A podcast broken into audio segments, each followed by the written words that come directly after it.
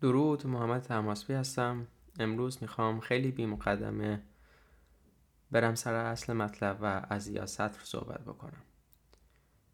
هر کس که توی محیط بیتکوین ایران هست، توی جامعه بیتکوین ایران هست، محال هست که اسم ضیاء به گوشش نخورده باشه. ضیاء دو بار مهمون برنامه بوده.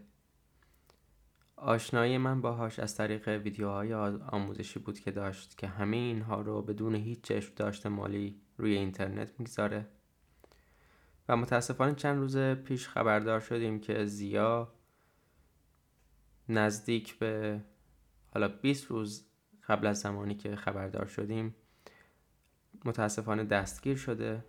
مدتها این واقعه در سکوت خبری کامل بود و بعد که متوجه این قضیه شدیم حمایت خودمون رو از ضیاء اعلام کردیم و این حمایت به خاطر شهرتی که ضیاء داره و زحمت‌های زیادی که کشیده، هم در جامعه ایران و هم در میان انگلیسی زبان‌ها، از یک حمایت جهانی هم برخوردار شد و بسیاری از بیتکوینرهای معروف جهان هم از اون حمایت کردند.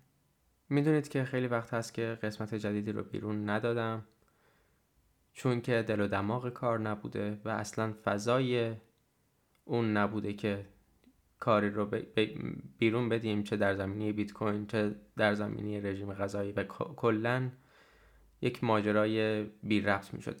چیزی شبیه صفحه حسن ریوندی میشد که انگار این آدم اصلا توی ایران زندگی نمیکنه.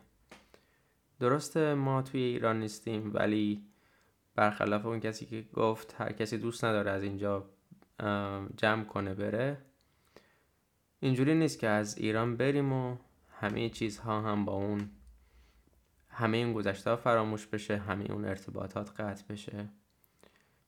هر جای دنیا که باشیم عزیزانی داریم، دوستانی داریم که برامون اهمیت دارن و اون دوستان ممکن از یک خاک خاص باشن و یک قضیه غیر انسانی هست که اگر اونها به دردی دچار هستن ما هم به اون درد دچار نباشیم. به هر حال بنی آدم اعضای یک پیکرند، البته تاکید بر بنی آدم.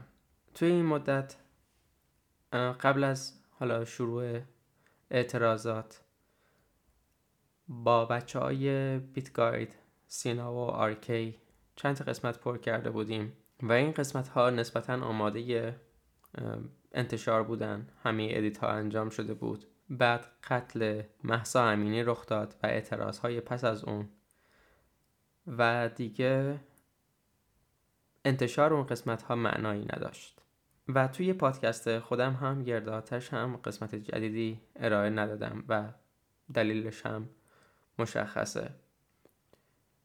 دوباره برمیگردیم به موضوع اصلی، ضیاء، که ضیاء عامل آشنایی من و عامل ارتباط من با بیتکوینرهایی بود که در فضای فارسی فعالیت میکردن. اولین فردی بود توی فضای فارسی بیتکوین که حاضر شد مهمون پادکست بشه و در پی اون دوستی هایی رقم خورد که توی اون گروه های دوستی مثلا با بچه های بیتگاید هم وقتی که صحبت میکردیم دیدیم که تک تک ما به لطف ضیاء با هم آشنا شدیم. من متاسفانه ضیاء رو از نزدیک ندیدم، اما اون رو یک دوست میدونم و اهمیتی که داره این فرد برای من اینه که خیلی برای جامعه بیتکوین ایران بدون هیچ چشم داشت زحمت کشیده. خود من بسیار بسیار از اون یاد گرفتم و مهمتر از اون نقطه ورودی بوده به فضایی که دوستان بسیار همفکری رو پیدا کردیم. به پاس اون زحمات و برای اعلام همبستگی با ضیاء لازم دیدم که هرچه زودتر این پیام رو ضبط بکنم و این خواسته رو بیان بکنم که ضیاء سطر رو آزاد کنیم.